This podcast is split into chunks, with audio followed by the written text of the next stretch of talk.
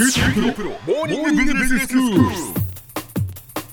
日の講師は九州大学ビジネススクールで異文化コミュニケーションがご専門の鈴木雄文先生です。よろしくお願いします。よろしくお願いします。先生今日はビジネスに関係した英語表現シリーズですね。ですね。はい、はい。あの家を出てから電車に乗ってようやく会社についてという形で、はい、一日に使う表現という形でやってきているんですけども、ええ。まあ会社にやってきて、まあ上司や同僚の方といろんなやり取りををしますね、えで会社でよくあるのはプロジェクトがあってね。でこういうことをやりましょうという提案をして、でそれを部内でそれは採用するかやめるかというようなことを、まあ、議論したりしますよね。はい、と言って見てきたかのように言いますけど私会社勤めで経験ないもんですから 大概してると思うんですけども、その提案するっていう表現、うん。えーそしてそれに対してイエスかノーかっていう表現を今日は見てみたいと思うんですね。はい、でちょっと最初にその動詞の使い方っていうことの英語的な話をおかなりしようと思ってるんですが、うん。提案するっていう動詞は propose と言いますね。Propose はい。これはもうご存知で、い、わゆるその結婚の時のプロポーズの意味もあるわけなんですが、え動詞としてのプロポーズの後に何が来るかっていうことなんですよ。えうんうんうん。で例えば会議をやることを提案すると、うん。これ揉めてきたからじゃあ会議を開いてやりましょうと、うんね、いう時に一番簡単なのは propose a meeting ですよね、はあはあ。えー会議を提案する。これ目的語が来たわけ、propose a meeting そうですね、はい。それ以外にいろんな言い方があって、うんプロポーズは名詞普通の名詞のほかに、えー動名詞を取りますので、はい。えー have a meeting の have という動詞を ing 形にして、ん。propose having a meeting ということもできると。はあなるほど、ただあのこんな簡単な言い方ね propose a meeting っていう言い方があるからわざわざ propose having a meeting とは普通は言わないかもしれないけど、はい。もっと複雑な表現をするときに、えー動名詞が使えるっていうことね、うん。それから不定詞も使えます、えー、と to have a meeting をつけて propose to have a meeting これも同じ意味ですね、えー会議をやろうということを提案すると。ほうほう、ね、で動詞によってはこの動名詞は使わないけど不定詞はいいとか、まあ、いろんなパターンがあるわけね。うんでそれを覚えるのが大変なんですよ。そうですね、うんなのであのこういうところをですね、まあ、いい加減にしておくとまあいい加減な英語にはなってしまうんだけど話は通じるだろうなとそうですねいうふうに思います。話は通じるけれども、受験では通じないっていうま あことですか、そういうことですねやっぱり。あの通じればいいんだよということだったらあまり気にしなくていいんですけどもうん例えばそのご商売でね、ええ。えー海外に行って交渉するなんていう時に間違った英語を使うとまあ信用を落としたりすることがありますよね。ですね。で自分の国の言葉をちゃんと勉強してこないんだねこの人はって思われるのはいけないので、まあ、そういう立場になっている人ははい。少ししっかり勉強しましょうねということです。でプロポーズは非常に使えるものが多いんですよ。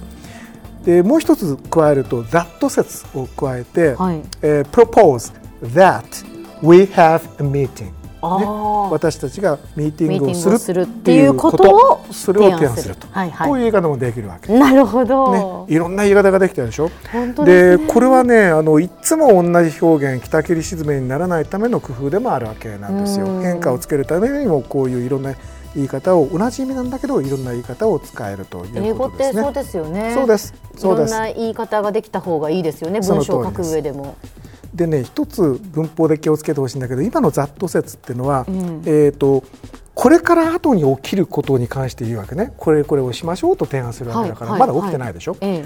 こういう時はね、原型が来るんですよ。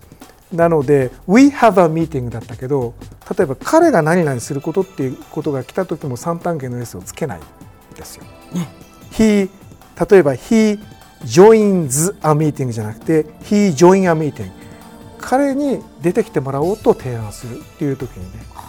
そうですか。これはちょっと高校でもかなり後の方でやった文法これはちょっと覚えてないです。でしでしょ？でしかもごめんなさいでしょと言ってしまいました。えっとイギリス英語だとここ should が入って、はい。えー propose that we should have a meeting と言います。えすべきだという意味では必ずしもないんですけどね、えーこういう時に入ってくるんです。あまあ難しい言葉で言うとね家庭法なんとかって言うんですけどもう今日はいいでしょう。はいわかりました、はい。でですね、えー、とざっと説を使うときは誰に提案するっていう提案を受ける相手も付け加えられます。Propose to the members that a meeting be held あるいは meeting should be held などと言って、えーメンバーに対して会議を開くよということを提提案したというような言い方をします。はい。誰々にっていうのをつけたわけね。うん。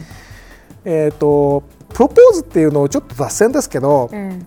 乾杯の時に使う表現なんで覚えてていただけないかなと思うんですよね。乾杯ですか？乾杯をすする時にあの何々に乾杯っていうでしょ？はい。はい。はい。そはい。はいの言い方を英語で言うと Let me propose a toast to to は前置詞です。その後に何々を祝してみたいなのが来るわけね。Let me propose a toast 先生質問です。この Let me propose a toast のトーストってトーストって何ですか？あの本来パンのトーストから来てるわけですが、えー意味としては乾杯あるいは乾杯の挨拶っていう意味なんですね。あそうなんですね。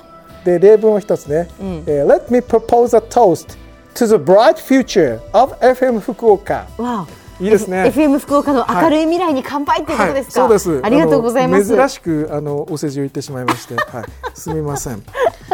でですね、はい。えー言われた上司や同僚がそれいいねするのと嫌だねっていうのと、まあ両方あり得るわけなんですけど、イエスの時は、えっ、とその提案を受けるという言い方をするわけ。で、受けるという動詞は、えー accept はいはい。受け入れる、ええ。それから採用するの adopt adopt それから、えー、と是認する approve このあたりがまあ標準かなはいはい。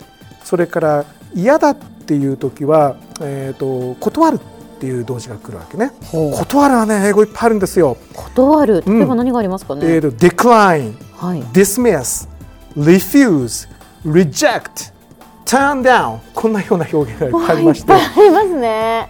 全部でも断るっていうことなんですか？ですね。はい。で一番簡単なのは首を縦に振るの nod NOD とええ。横に振るの shake a head はい。ね。これはあのプロポーザルっていうような、えー、と目的語がいらない表現です。はい、ちょっと覚えておくといいこうし。ませんか？って言われた時に No だけでいいんですか？He nodded ということは、えー、彼はあの OK したという意味になるということですね。はいでは先生今日のまとめをお願いします。はい、えー、と提案の仕方のプロポーザルの使い方、ね、動詞プロポーズの使い方を見ました。そして、えーそれに対するイエスとノーの言い方を少しご紹介しました。今日の講師は九州大学ビジネススクールで異文化コミュニケーションがご専門の鈴木雄文先生でした。どうもありがとうございました。ありがとうございました